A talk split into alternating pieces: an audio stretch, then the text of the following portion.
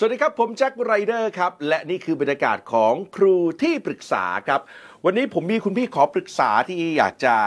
มาขอคำปรึกษาแบบลงลึกนะครับ ในเรื่องของคำว่า self perception นะครับ ซึ่งเอ่อตัว self perception เป็นยังไง เดี๋ยวต้องไปถามพี่เขาเองดีกว่านะครับ แล้วก็ที่สำคัญคืออยากได้ข้อมูลแบบลึกๆนะฮะมาถูกวันมาก ๆ ครับ เพราะว่าครูที่ปรึกษาของเราวันนี้เชี่ยวชาญแน่นอนนะครับ ต้อนรับก่อนนะฮะ คุณพี่ขอปรึกษาของผมนะครับ พี่ตูนนะฮะ คุณสัสิธรเครือโคชครับ สวัสดีครับนี่ผมลงท้ายชอช้างให้ด้วยนะเค รือโคชนี่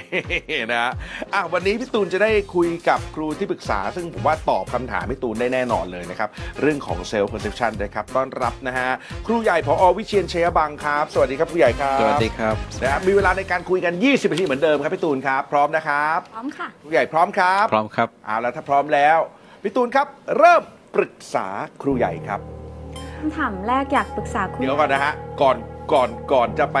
ปรึกษาผู้ใหญ่นะฮะ ผมถามก่อน ให้ความหมายของคำว่า self perception สำหรับคุณผู้ชมหน่อย ถ้าในความเข้าใจของตูนนะคะอ่าเอ่อส่วนตัวเราแปลตรงตัวก็คือการเข้าใจการยอมรับความเป็นตัวเองอืมแล้วตูนก็จะรู้สึกว่ามันสำคัญมากต่อต่อปัจจุบันกับกับที่มันมีเรื่องราวต่างๆ โซเชียลเข้ามา ความเข้าใจตัวเอง ใช่ แต่ในเชิงลึกเนี่ย ยังไม่เข้าใจในลึกๆว่าไอ้เข้าใจตัวเองเนี่ยมันเข้าใจยังไง งั้นก่อนพี่ตูนปรึกษาผมปรึกษาครูใหญ่ก่อนครับ ให้คำจำกัดความคำว่า self perception นิดนึงครับครูใหญ่ครับ ก็คือแต่ละคนเนี้ก็จะมีภาวะการรับรู้ตัวเองเนี่ยเอ่อสภาวะการรับรู้ตัวเองว่าตัวเองเป็นใครทำอะไรได้แค่ไหนทำอะไรได้ไม่ได้ ซึ่งการรับรู้ตัวเองเนี่ยไม่ได้แปลว่าถูกเสมอนะครับ แล้วก็การรับรู้ตัวเองในด้านลบด้านบวกด้วย ซึ่งมีผล ต่อชีวิตทั้งนั้นนะครับ แล้ว self-perception เนี่ยมันเกิดจากการสร้างจากคนข้างนอกด้วย จากสภาพแวดล้อมข้างนอกด้วย จากเราเองด้วย ดูเหมือนว่าถ้าเราไม่รู้เท่าทันมันมันกลายเป็นว่าเรากำลังรับรู้ตัวเองทางด้านลบมากกว่าด้านบวกอ๋อก็จะกดดันชีวิตมากขึ้นมากขึ้นนะครับอ่าเพราะฉะนั้นหมายความว่าจริง ๆ เราทุกคนมี self perception อยู่แล้ว เพียงแต่ว่ามีแบบเข้าใจ แล้วก็ตรงจริงหรือเปล่า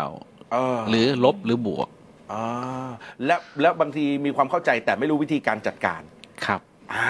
อ่าโอเค ก่อนที่จะไปถึง self perception นะคะพี่แจ๊คอ่าฮะรู้สึกว่าคำว่า self อะค่ะ มันมีหลายแบบมากเลยอะค่ะอ่าก็เลยอยากสอบถามครูใหญ่นิดนึงก่อนค่ะว่า self ที่สำคัญต่อเด็กๆอะค่ะ จริง ๆ แล้วมันมีกี่แบบแล้วก็แต่ละแบบมันจะส่งผลอะไรบ้างอะคะครูใหญ่ ก็เริ่มต้นตั้งแต่ตอนเด็กเลยก็แล้วกันนะ พอเด็กคลอดออกมาเนี่ย เด็กอยู่ในท้องก็รู้สึกว่าตัวเองนะเป็นส่วนหนึ่งของแม่ คลอดออกมาก็ยังทำอะไรไม่ได้แม่ก็เลี้ยงดู ก็คือยังยังไม่สามารถรับรู้ได้ว่าตัวเองเป็นหนึ่งอ็อบเจกต์ที่เป็นอิสระออกจากแม่ เพราะฉะนั้นระหว่างเขาค่อยๆโตขึ้นมาเนี่ยเขาต้องสร้างเซลล์ขึ้นมา แล้วรับรู้ว่าตัวเองเนี่ยเป็นอิสระจากแม่ เพราะมันคือตัวเชื่อม ถ้าเขาไม่รู้สึกว่าตัวเองมีตัวตนขึ้นมา เลือกที่จะชอบเองได้ เลือกตัดสินใจกระทำได้ และเป็นผู้กระทำได้เนี่ยก็จะไม่ไปสู่การเชื่อมต่อตัวเขาไปยังโลกแวดล้อม ไปยังโรงเรียน ไปยังสังคมหรือไปยังโลก ตัวนี้เป็นตัวรอยต่อ ถ้าเขายังรู้สึกว่าเขาเป็นส่วนหนึ่งของแม่อยู่เนี่ยเขาก็จะไปต่อในชีวิตไม่ได้ มันจึงสำคัญในการสร้างเซลล์ให้เสร็จ ส่วนใหญ่ก็ปีสองปีสามปีก็สร้างเสร็จแล้วนะ แล้วแต่วิธีการเลี้ยงดูนะครับอืมนั่นหมายถึงว่าจริง ๆ ก็เกินจากนี้ก็ก็อาจเป็นไปได้ในบางกรณี ใช่ครับ เป็นไปได้บางกรณีช้าเร็วเออไปได้บางกรณีขึ้นอยู่กับวิธีการเลี้ยงดูอ่านะอ้าวตูนได้คำตอบนะฮะ ได้ค่ะเคลียร์นะครับ เคลียร์แล้วคำถามต่อไปปรึกษาครูใหญ่ครับอ่าคำถามต่อไปก็สืบเนื่องจากตัว self perception ที่ครูใหญ่บอกว่ามันจะมีเรื่องของดีแล้วก็ไม่ดีอ่าแล้ว ดีกับไม่ดีมันจะส่งผลยังไง แล้วตัวเราเราจะรู้ได้ยังไงคะว่า อันนี้มันคือดีอันไหนคือไม่ดีอะค่ะคือหมายถึงว่าตอนที่เรามี self-perception เราจะจะจัดการกับ ใช่คือบางทีต้องเข้าใจชีวิตบางคนมันก็มีไม่ดีเยอะมากเลย แล้วแล้วไอ้พอไม่ดีเยอะมาก เมื่อกี้ครูใหญ่บอกแล้วทำไม่ดีมันก็จะกดทับตัวเอง มันก็จะกดดันตัวเองอ่าวิธีการจัดการเลยเนาะ ใช่ โอเค ไปต่อกันแบบนี้ครับครูใหญ่ครับ ถ้าพร้อมแล้วให้คำปรึกษาครับ ก็ตัวเราต้องรู้ก่อนว่าที่มาของมันมาจากไหนใช่ไหมครับ อย่างเช่นสมมุติว่า self perception สำหรับเด็กยุคใหม่กับอ่าคนยุคเก่าก็จะรับรู้ตัวเองไม่เหมือนกัน จากสภาพแวดล้อมนะ จากสภาพของสังคมนะครับอย่างเด็กรุ่นใหม่ก็จะรู้สึกว่าฉันรับรู้ได้ว่าฉันเป็นคนที่ทันยุคทันสมัย เข้าถึงแอปพลิเคชัน เข้าถึงเทคโนโลยีได้ง่าย เข้าใจมันง่าย แต่ว่าสำหรับคนที่อีกเจนเก่า ถ้าจะให้มาเรียนอะไรสักอย่างที่เกี่ยวข้องกับเทคโนโลยีก็อาจจะช้า ก็จะรู้สึกว่าฉันทำไม่ได้ ฉันไม่ใช่คนยุคนั้น นี่คือการรับรู้จากสภาพบริบทแวดล้อม คนที่อยู่ในเมืองก็จะรับรู้ว่าฉันเนี่ยต้องอยู่สะดวกสบาย มีน้ำมีอะไรที่สะดวกสบาย แต่ว่าคนที่อยู่ในป่าก็คือ ฉันจะรับรู้ว่าฉันสามารถพึ่งตัวเองได้ภายในป่า การอยู่ในป่าไม่ใช่เรื่องลำบาก อันนี้เขาเรียกว่าการรับรู้ตามบริบท เป็นสิ่งหนึ่งที่ทำให้เราเข้าใจว่าเราเป็นใคร โดยบริบท อย่างที่สองคือการถูกระบุด้วยคนอื่น เช่นเด็กเกิดมาเนี่ยพ่อแม่บอกว่าเธอเป็นคนน่ารัก เธอเป็นคนโน่นนั่นนี่วิธีแบบนี้เขาเรียกว่าการถูกระบุโดยคนอื่น เขาก็จะสร้างสิ่งนั้นขึ้น แต่ถ้าเป็นการระบุด้านลบ เช่น เธอทำอันนี้ไม่ได้หรอกเธอไม่ได้เก่งเรื่องนี้ เอาเธอไปเรียนเรื่องโน้นดีกว่า เธอทำอันนี้ไม่ได้เธอไม่ได้น่ารัก อะไรพวกนี้คือการระบุจากคนอื่น มันทำให้มันเป็น คือมันมีมิติว่าในที่สุดเนี่ยเราเวลาเราโตขึ้นเนี่ย เราระบุตัวเราได้ตรงความจริงมากแค่ไหน อันนี้สำคัญมาก แต่ว่าในวัยเด็กเนี่ยมันสำคัญมากคือเราระบุตัวตนให้เขาเป็นเชิงบวกหรือเชิงลบ ถ้าสมมติว่าเรารับรู้ตัวเองเนี่ยเป็นเชิงลบมากกว่า เรารู้สึกว่าเราทำอะไรก็ไม่ได้ เราไม่ได้เก่ง เราไม่ได้ฉลาดมาก มันคือวิธีคิดแบบฟิก mindset มันตรึงตัวเองไว้ไม่ให้พยายาม ไม่ให้ลองสิ่งใหม่ ไม่ให้ทำอะไรมากกว่านี้ ตัวเนี้ยไปกดดัน แล้วมันทำให้เกิดเซลล์เอสตีมต่ำความรู้สึกว่าตัวเองเนี่ยสามารถความรู้สึกดีตัวเองเนี่ยต่ำด้วย เห็นไหมมันวิธีการรับรู้ที่ผิด หรือรับรู้ทางลบเนี่ย มันไปกดดันทำให้เราเกิดฟิกไมเซ็ตทำให้เรามีความรู้สึกดีตัวเองต่ำแล้วความรู้สึกดีตัวเองต่ำนานๆเนี่ย มันเกิดภาวะเครียดสะสมนะเครียดสะสมมันก็นำมาซึ่งสารเคมีในสมองที่มันผิดปกติได้ คนบางคนต้องอยู่ในเออเรื่องที่คนอื่นระบุด้วย บริบทก็ลบด้วย คนอื่นระบุลบอีก ตัวเองสมมุติถ้าได้ฟังครูใหญ่อยู่ตอนนี้จะมีวิธีการในการที่จะผลักดันตัวเองให้ไปอยู่ในจุดที่มันบวกยังไงครับครูใหญ่ครับ ก็การเรียนรู้แล้วก็การแสวงหาโอกาสและประสบการณ์ใหม่ ๆ ก็เปิดพื้นที่ให้เราได้เห็นอีกสิ่งหนึ่งว่าเรายังสามารถทำเรื่องโน้นเรื่องนี้ได้นะ นอกจากที่พ่อแม่หรือครูหรือสังคมบอกว่าเราทำเรื่องนี้ไม่ได้ แต่เราเปิดโอกาสให้เราที่จะมีประสบการณ์อื่น หาโอกาสอื่น ๆ ที่แปลกใหม่ แล้วจนค้นพบว่าแท้จริงเราก็ทำอะไรได้หลายอย่าง อันนี้ก็คือเป็นวิธีที่เอ่อออกจากการถูกระบุในด้านลบจากคนอื่นใช่ไหมครับอืมครับ แต่กระบวนการบางอย่างเนี่ยการหาคำตอบกับชีวิตเนี่ยในที่สุดเนี่ยกระบวนการใคร่ครวญและกระบวนการเรียนรู้อันยาวนานเนี่ยมันจะมีคำถามใหญ่เกิดขึ้นในแต่ละคนอยู่แล้วว่า จริง ๆ แล้วเราเกิดมาเพื่ออะไรใช่ไหมครับอืม ไอ้คำถามใหญ่ ๆ ในชีวิตเนี่ย เราควรดำเนินชีวิตไปอย่างไร พวกนี้เป็นคำถามใหญ่นะครับมันจะทำให้เราไปเจอตัวตนที่แท้จริง คือการรับรู้ว่าเราที่แท้จริงคือใคร อันนั้นเป็นเรื่องสำคัญมาก ซึ่งต้องเกิดขึ้นตอนที่เรามีอายุมากขึ้นหน่อยใช่ไหมครับครับแต่ปัญหาเรื่องเซลฟ์เพอร์เซพชันจะหนักหน่อยตอนที่อยู่วัยเด็ก เพราะว่าเด็กนั้นยังไงก็ต้องมี power น้อยอยู่แล้วใช่ไหมพึ่งพา พ่อแม่พึ่งพาผู้ใหญ่เพราะการที่ถูกว่าเธอต้องทำอย่างนั้น เธอไม่เป็นอย่างนี้ อันนั้นคือการที่ระบุให้เขารับรู้ตัวเองตามที่ผู้ใหญ่ระบุ ซึ่งอาจจะมีทั้งลบบวก และไม่ตรงจริง และก็ตรงจริงด้วย นั่นหมายถึงถ้าเป็นเจ้าตัวนะครับ วิธีการแก้ไขก็คือลองหาสิ่งใหม่ ๆ ลองไปเปิดประสบการณ์ให้กับตัวเอใช่งครับ แล้วก็ค้นหาว่าจริง ๆ โลกใบนี้มันยังมีอยู่เยอะเลยที่เขาระบุมาว่าเราทำสิ่งนั้นไม่ได้หรอกเราไม่เก่งสิ่งนี้หรอกมันเป็นแค่เสี้ยวหนึ่งของโลกใบนี้ถูกครับ แล้วเขาออกไปหาเรื่องใหม่ ๆทำครับแต่ถ้าเราเป็นคนที่เป็นบริบทของเขาเป็นคนอื่นของเขาวันนี้ถ้าเรารู้ว่าเราระบุลบให้เขาเราสร้างบริบทลบให้เขาถ้าเรารักเขาก็เปลี่ยนใหม่ซะครับ แล้วมันจะสร้างพลังงานดีๆ ให้เขาได้สามารถที่ออกไปลุยได้อีก ถูกครับอ่าโอเคนะเคลียร์นะพี่ตูนเคลียร์ค่ะอะ ถ้าเคลียร์เคลียร์ไปด้วยกันเลยนะครับผมนะเอาละแล้วมีเวลาอีกครึ่งทางครับ 10 นาทีกว่าๆครับสำหรับคำถามต่อไป ถ้าพร้อมไหมพี่ตูนครับ ปรึกษาครูใหญ่ต่อครับ สนใจในประเด็นที่เมื่อครูครูใหญ่บอกว่า พ่อแม่คุณครูอะค่ะ เกิดมาคนละยุค บางทีเขาหวังดีแหละ แต่ว่าเขาพยายามจะสอนเพื่อให้ระวังใช้ประสบการณ์ของเขา ใช้ประสบการณ์ของเขามาอ่ามมาบอกเราว่า เอยเขาเคยผ่านมาแล้วค่ะ อันนี้ได้อันนี้ไม่ได้ อันนี้ค่ะอันนี้ไม่ดี ค่ะ ซึ่งมันอาจจะเป็นคนละเรื่องกับปัจจุบันใช่ โอเคทีเนี้ยถ้าเขาอยากจะปรับตัวช่วยน้องๆ ให้มี perception ที่ดี คุณครูใหญ่มีข้อแนะนำไหมคะ ว่าเขาจะต้องทำยังไงบ้างอย่างเงี้ยค่ะ เออเออเออนะอ้าวคำถามนี้ครูใหญ่ครับ ให้คำปรึกษาครับ คือคนยุคก่อนเนาะยุคยุคที่เกิดมาก่อนกับยุคเด็กปัจจุบันเนี่ยเอ่อ ซึมซับเข้าใจเรื่องราวหรือบริบทในอดีตอย่างมาก เพราะเขาคลุกคลีอยู่กับในอดีตใช่ไหมครับ แต่การที่เขารับรู้ว่าปัจจุบันเนี่ยบริบทใหม่มันเปลี่ยนไปแล้วนะ เด็กๆ ทุกวันนี้เขาสนใจอยู่ที่สมมติว่าบล็อกเชนคริปโต AI อะไรพวกนี้นะครับ คนยุคเก่าก็อาจจะพอรับรู้ได้ แต่เขาไม่ได้ใช้ เขาไม่ได้อยู่ในบริบท เขาไม่ได้เชื่อมต่อกับสิ่งเหล่านี้อยู่ทุกเมื่อเชื่อวันเพราะความเข้าใจนั้นไม่ใช่ความเข้าใจที่แท้จริงนะ แต่เป็นแค่ความเข้าใจ แต่ก็ยังดีกว่าที่จะไม่เรียนรู้เลยถูกไหมก็คำแนะนำง่ายๆคือคนรุ่นเก่าเนี่ยจำเป็นต้องเรียนรู้ให้เท่าทันบริบทของโลกใหม่ให้ได้ แม้ว่าเราจะไม่สามารถที่จะอยู่ร่วม อย่างแท้จริงในบริบทใหม่ แต่เราก็เข้าใจพอที่จะเห็นว่าวิถีดำเนินชีวิตของเด็กรุ่นใหม่เนี่ย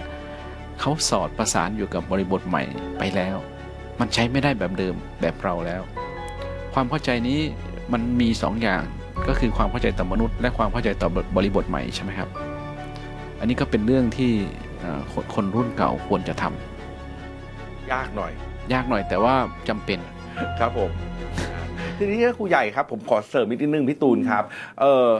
แล้วประสบการณ์ที่เคยมีมาแล้วครับ ไอสิ่งที่เราเคยผ่านมาเนี่ยมันสามารถจะมาสอดประสานกับสิ่งที่ต้องเรียนรู้ใหม่ ๆ ได้หรือไม่ได้ยากหรือง่ายยังไง อย่างเรื่องเก่าที่สมมติว่าคนยุคเก่าบอกว่าเฮ้ยต้องขยันเรียนนะถึงจะสอบได้ครับสอบมันถึงจะได้ดีใช่ไหมครับแต่ทุกวันนี้เขาบอกว่าทำไมต้องขยันเรียน อ่า ถ้ามีโจทย์มีข้อสอบก็แชทเข้าไปในแชทบอทแชทบอทก็จะตอบคำถามได้อย่างละเอียด แล้ว คนยุคเก่าก็ต้องเก็บความรู้ไว้เยอะนะคนยุคใหม่ก็จะบอกว่าทำไมต้องเก็บความรู้ไว้ความรู้ในอากาศเมื่อจะใช้เมื่อไหร่ก็ค้นหาเอาอ่านึกภาพไหมครับว่าอยู่คนละบริบทเลย บางเรื่องที่เป็นประสบการณ์จำเป็นของคนยุคเก่าเนี่ย กับบริบทใหม่ก็ใช้ไม่ได้จริงๆเราผมถึงอยากแนะนำแค่สองอันไง คือเข้าใจมนุษย์ แล้วก็เข้าใจบริบท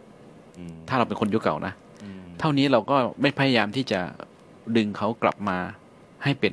แบบที่เราเคยเป็นในอดีตอืมต้องขยันนะ ถึงจะสำเร็จ แต่ทุกวันนี้เราก็เห็นว่าคนที่จัดการบางเรื่องเป็นต่างหากที่สำเร็จ อะไรเงี้ยตัวอย่าง ถ้าในแง่ของความสำเร็จนั้นคือทางวัตถุนะ นั่นหมายถึงว่าถ้าสองคนนี้เขาจะจูนกัน คนที่เป็นฝั่งผู้ใหญ่เองก็ต้องเปิดใจยอมรับก่อนว่าโลกมันเปลี่ยนไปแล้ว มันมีบริบทต่างๆ ที่มันเปลี่ยนไปมีเรื่องราวที่เราเองก็ไม่รู้อีกเยอะครับถูก ต้องไหมฮะ ครับแต่ความรู้ชุดเก่าเราสามารถเล่าให้เขาฟังได้ใช่ครับ ไอ้ชุดเก่ามันเป็นอย่างนี้อย่างนี้อย่างนี้ แต่ไม่ตัดสิน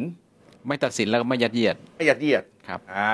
แรกถึงยัดเยียดก็ไม่เข้าผมเข้าเข้าใจว่า สำหรับเด็กยุคใหม่ก็ไม่ใช่ครับ ก็ไม่เข้าอีกทีใช่ครับ อะเพราะฉะนั้นก็ต้องเข้าใจเขาว่าอ่าถ้ายัดเยียดแล้วไม่เข้า ก็หยุดยัดเยียดซะ เข้าใจมนุษย์กับเข้าใจบริบทนะครับสองอย่าง เออโอเคนะคุณใหญ่อะเคลียร์ไหมพี่ตูน เหลืออีก 5 นาทีของพี่ตูนครับนะฮะคำถามต่อไปนะฮะถ้าพร้อมแล้วปรึกษาคุณใหญ่ครับคำถามต่อไปอ่าจริง ๆ เข้าใจว่าครูใหญ่ได้เล่ามาเมื่อครู่เล็กอ๋น้ออเหรอยแล้วอ่าที่บอกว่าที่บอกว่ามันอาจจะเปลี่ยนในแต่ละช่วงวัยครับค่ะ อยากจะให้ครูใหญ่ช่วยขยายความเพิ่มตรงนี้ว่าเอหอมายถึงว่าคำว่า self perception ใช่ self perception จะเปลี่ยนตามช่วงวัย ใช่ค่ะ เมื่อครู่ที่เห็นครูใหญ่บอกว่าเออถ้าเราโต มันก็จะมี self perception อีกแบบหนึ่งอ่าก็เลยอยากอยากให้ครูใหญ่ได้ช่วยขยายความ หรือว่าอาจจะมีเน้นเรื่องปัจจัยที่เราจะได้รู้ว่า ถ้าเราเจอปัจจัยเรื่องเนี้ยอาจจะทำให้ perception เราเปลี่ยนนะอืมมันจะมาจากที่ไหนได้บ้างเราจะได้มองหันมากลับมามองตัวตนถูกอะค่ะ บางครั้งเราก็เลยไปกับวิถีเนาะ ครับค่ะอ้าวคำถามนี้ครับผู้ใหญ่ให้คำปรึกษาครับ ก็คือมันมีโอกาสอ่าที่จะรับเซลล์ perception ได้3หนทางใช่ไหมอันแรกคือบริบทใช่ไหมที่บริบทมันเปลี่ยนไปเป็นระยะระยะอยู่แล้วเพราะกับการที่เราโตขึ้นใช่ไหมบริบทโลกบริบทสังคม บริบทที่เราอยู่ใช่ไหมมันเปลี่ยนไปครับถ้าสมมติว่าอ่าคนที่อยู่ในราชการก็จะมีเซลล์ perception อีกแบบหนึ่งคนที่จะอยู่บริษัทเอกชน ถูกเขี่ยวกรำอีกแบบหนึ่งก็จะมีเซลล์ perception อีกแบบหนึ่งอันนี้บริบทครับครับ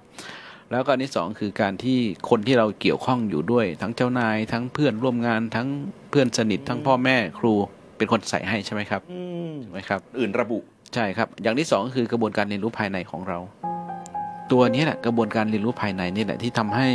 เรามีโอกาสที่จะค้นพบว่าจริง ๆ แล้วเนี่ยเราชอบอะไรเราทำอะไรได้ อะไรใช่สำหรับเรา ซึ่งมันต้องผ่านการทะลวงเปลือกที่ห่อหุ้มเราอยู่ เปลือกที่ห่อหุ้มเราอยู่มีหลายชั้นมาก อย่างชั้นแรก พูดถึงเรื่องพิธีกรรมพิธีการวิธีการทั้งหลาย